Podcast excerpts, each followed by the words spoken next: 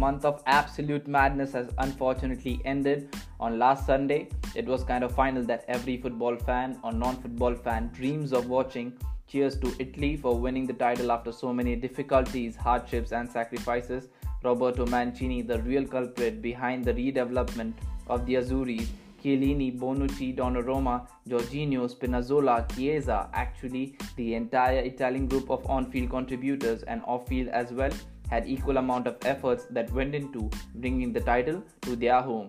On the other hand, the newborn England has made their ancestors more proud than anyone but their own fans. Unfortunately, Gareth Southgate did everything he could after being criticized so much from all the football journalists and pundits Sterling, Kane, Maguire, Stones, Pickford, Shaw, Declan Rice, everyone really deserves all kind of appreciation and love that they have already received, but it wasn't the same for Sancho, Saka and Rashford after the tournament. So, it was clearly and arguably one of the best Euros that the modern fans have witnessed since 2012 and it is going to be better and better in the upcoming years. Hello and welcome back to Football Gone Rogue. And if you are new to the podcast, thank you for joining in. And I hope you get along with everything that we talk about over here. It's been one hell of a ride for every spectator out there. None of us were recovered from the following last season's Champions League, where Chelsea won it against Man City, and then we were directly introduced to this European Cup. So it's finally time to review the last match of the Euros and move on towards the upcoming domestic leagues and its transfer windows. So let's go.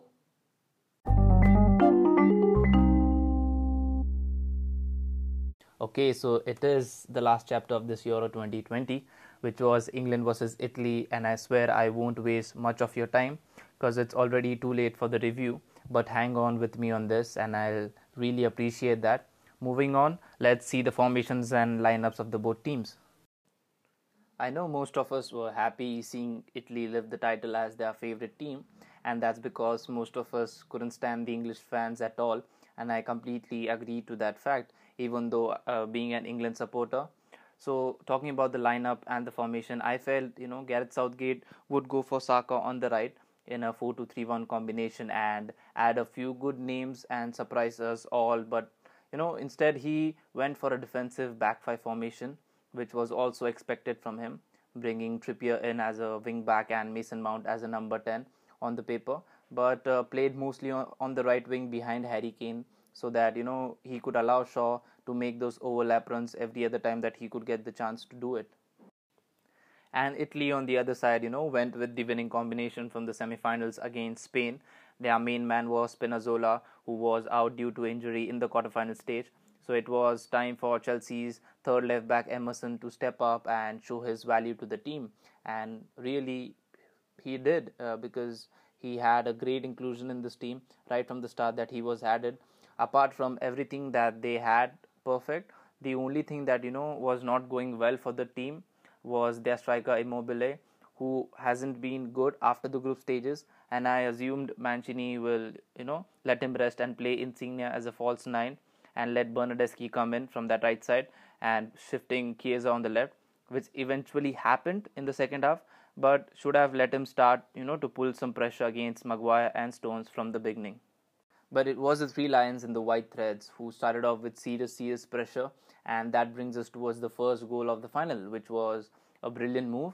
Uh, started with Luke Shaw and ended with him on a counter. I really did not expect uh, England to score that early and get straight into the game with this kind of speed because to be honest we all have seen them struggle in the first 10 minutes of the game throughout the tournament you know to find the rhythm of the match luke shaw on the other hand uh, for me has been the best left back in the tournament after spinazzola because the kind of energy he has brought into this game you know since the last season is what we all expected to see as he was selected ahead of ben chilwell uh, in every other match as we mentioned that was the only time that england were looking dangerous because after that they were really numb and couldn't do much.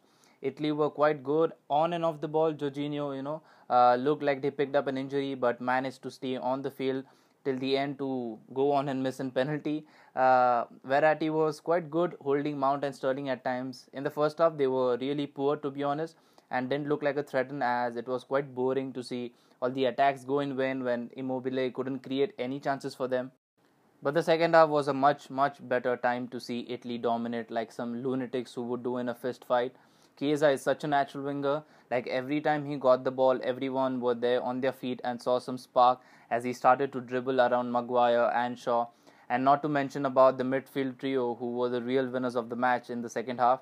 They absolutely uh, holded the ball much better than the England ones, and we could see the trio pattern every time they played the ball in the attacking third, fourth and that was one of the reasons you know that Italy had more shots on target and they created more chances than England because you know England were quite dependent on the right flank after the goal. Like Kyle Walker had the ball and he demanded it from uh, Maguire and Stones every other time that he didn't have it uh, to carry it up till Trippier or Kane when Rice was dropping and created most false nine spaces from Kane.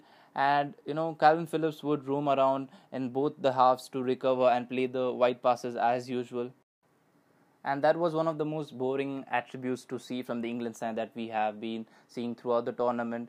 Because you know Italy almost completed 800 passes compared to England's 350 which tells us about the summary of the match.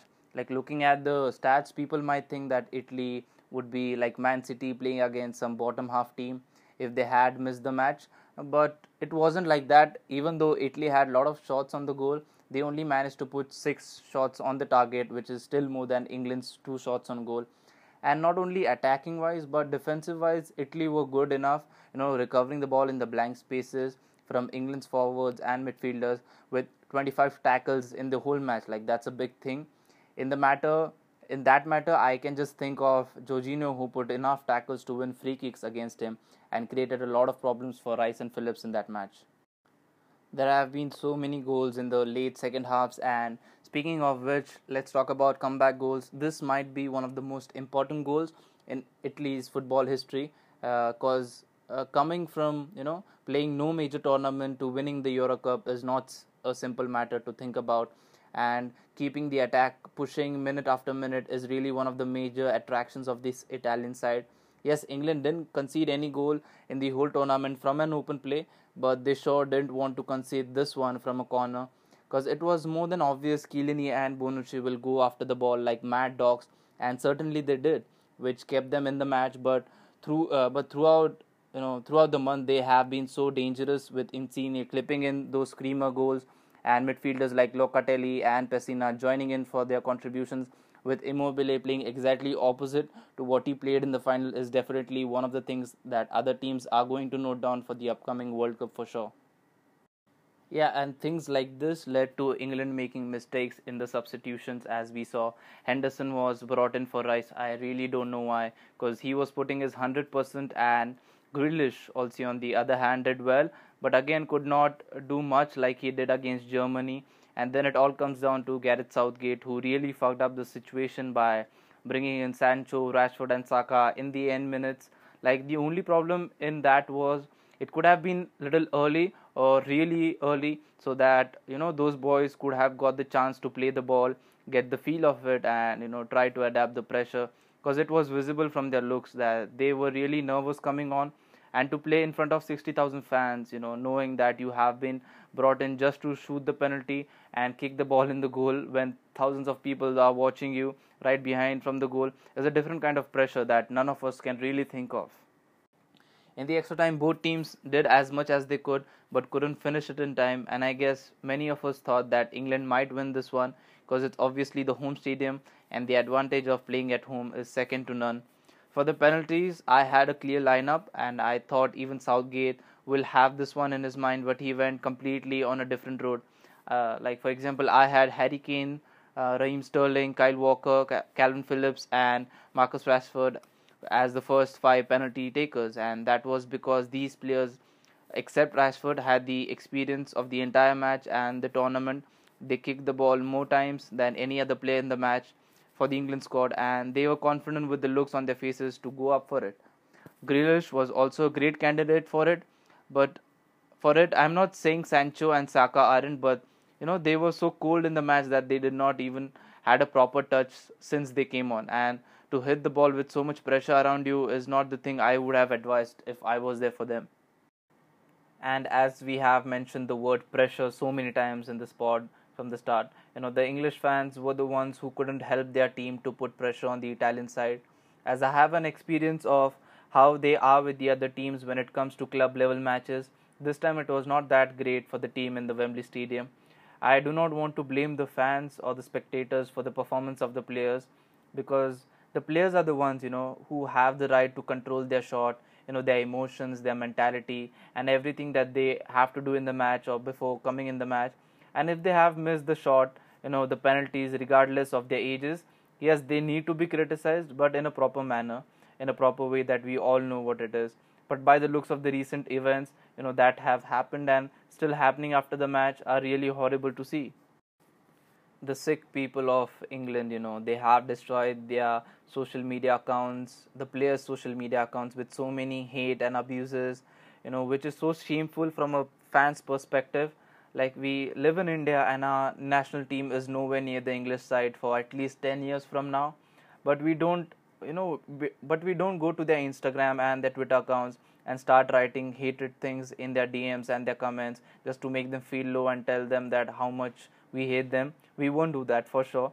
As the UK Prime Minister now, in the recent uh, uh, interview and all that, you know, he has already declared that the owners of Facebook, Instagram, and Twitter have been told to navigate the source of these accounts to stop this racial abuse henceforth. That, and I hope this is going to stop at a point. And that's not it, man. Like the sick English fans stood out of the Italian supporters stand, you know, waiting for them. And as they came out celebrating, uh, you know these cunt motherfuckers you know started hitting each and every one of them they didn't spare the women and the kids and all i could notice out from it that was uh, the old people you know they started the fights and they were the ones behind this racial abuse uh, that are done to these young players. Uh, i guess they might be teaching such things to their kids and their grandkids because out of all i guess more than 50% old people were there who started these things and i guess this is really unreal and people in the uk should look out for this. And in the end you know city centers of london leicester manchester bristol liverpool and other ones were destroyed by the public after the match ended in italy's favor all i want to say is that you know this really needs to stop at a point where it gets vulgar it's really destroying the sport and people in general should start appreciating these kids and the other players as well for taking the team up to a position where nobody thought that they could reach. And in spite of so much criticism that they got, their manager got, their management staff got, you know, they kept their calm and focused on their goals and worked for it. You know, if this doesn't make a nation proud, I really don't know what will.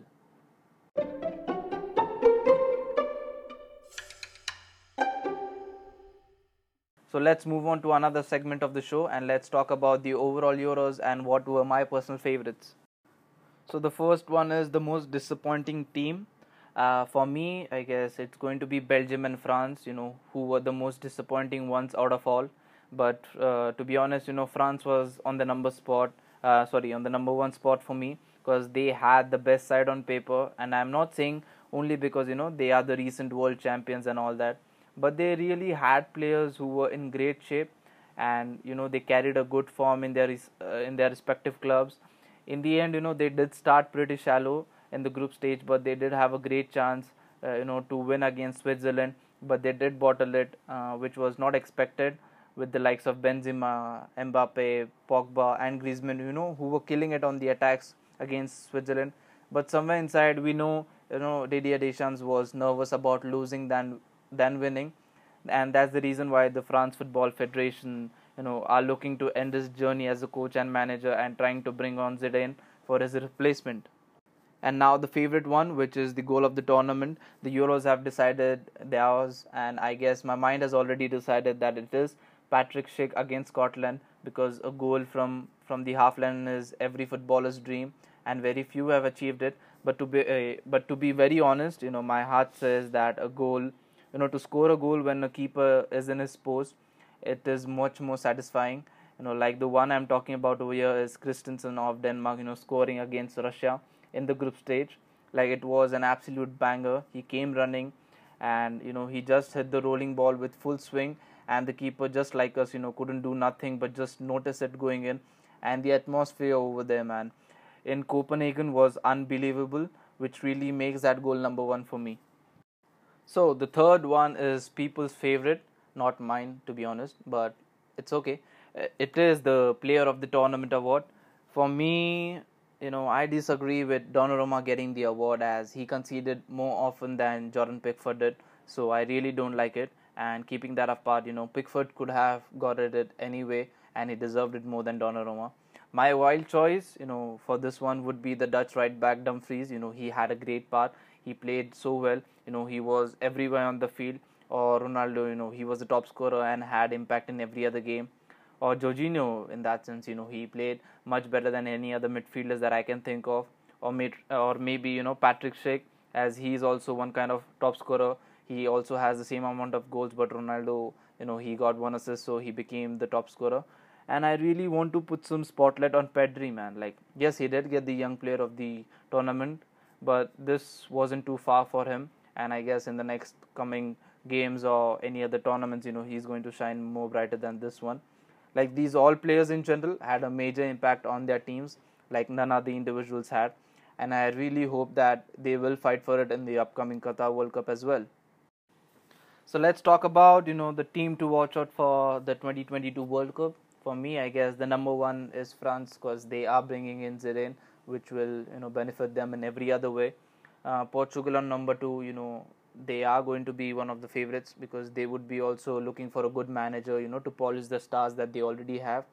Uh, recent champions Italy, you know, they already have the potential and the kind of things that they're already doing is a great side for them. And the recent runner-up England, who also have great potential and have a great lineup, and they still have another season to work on it. So they will find new players to bringing in. Uh, and then you know speaking from the copa america's result and point of view argentina has always been a favorite in every other world cup and every other competition. And we can't forget about brazil because they too have a great young side with a very brave coach and like every other competition you know uh, there is going to be an underdog underdog story like south africa in 2010 croatia in 2018 and denmark in the re- uh, recent euros so let's hope we get to see a cracker of a tournament with great show and atmosphere. That being said, you know, new managers and young players are the two things to watch out in the modern game and in the upcoming World Cup as well because the game is changing and demanding more fluidity. And these things are going to be, you know, uh, considered just because the young guns are stepping up and we would like to see new things happening. So the fifth and the last part is the favorite moment of the Euros I guess there's nothing that can defeat the Belgium team initiating the applause for Christian Eriksen, who got an unfortunate cardiac arrest in the middle of the play. Uh, Lukaku, who wanted it to happen, you know, so that the whole world acknowledges, you know, the fact that Eriksen is not the only one in this, and we are with him and his family till the end, no matter what. Also, the moment where Finland uh, fans shouting his name in the stadium after the incident was such a delightful scene to watch.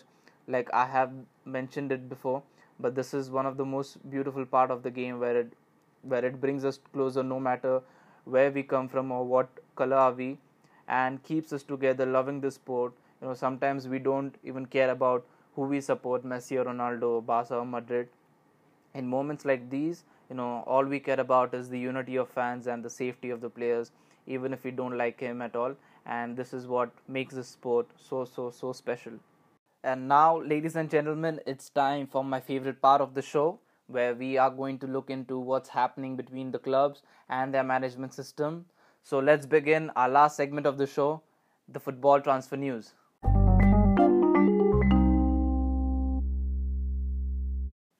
So, the first one that we got over here is that Liverpool is interested in Portugal's Renato Sanches and they are already uh, in the move. They're already making uh, you know contacts with his agents and already trying to put on some price on him so like we have already seen it numerous times that this lad is dominating the midfield. You know he's pocketing all the big players when he's out there as we have seen in the euros and the last match against belgium. It was quite obvious that people are going to look for him and a club like liverpool will obviously look for him because they are in need of that. And this move, uh, move could you know really benefit Liverpool's uh, Liverpool's midfield as they have sent Wijnaldum to PSG so that attacking midfield slot looks so perfect for him and with the likes of Thiago on his parallel side parallel side will be a great match and for people like me who love to see Liverpool play will enjoy every bit of it but in the end, it might create some problems for Henderson and Fabinho in the CDM role. But to have a competition in a particular uh, in a particular role is a win-win situation for every club, and a club uh, like Liverpool is going to benefit them in a long run.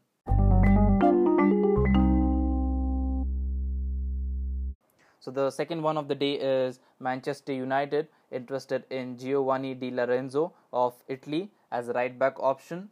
See, at the start of the Euros, we, we saw United making calls for Trippier, which was quite a great move to be honest, because they need a better ball playing right back, which Wan-Bissaka is clearly not. But if you are getting Lorenzo instead of Trippier, I don't think so. There's a loss in it uh, because for them, you know, you're getting a Euro winning right back and his game could be more influential than Trippier on Wan-Bissaka. And further ahead, you know, Sancho will always dominate the right wing if he is guided properly. So I guess United should bid for him if the stakes go higher, and I guess it will also benefit them in the long run.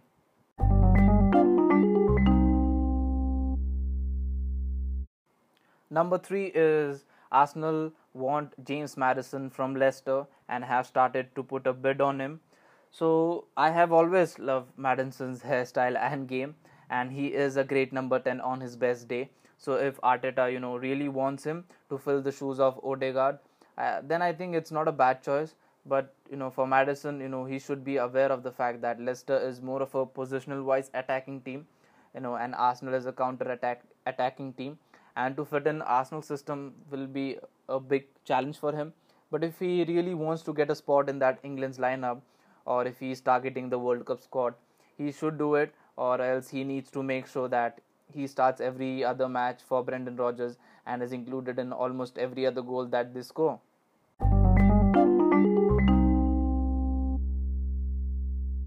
So the last transfer of the day is Oliver Giroud has gone to AC Milan and Chelsea are looking for Haaland.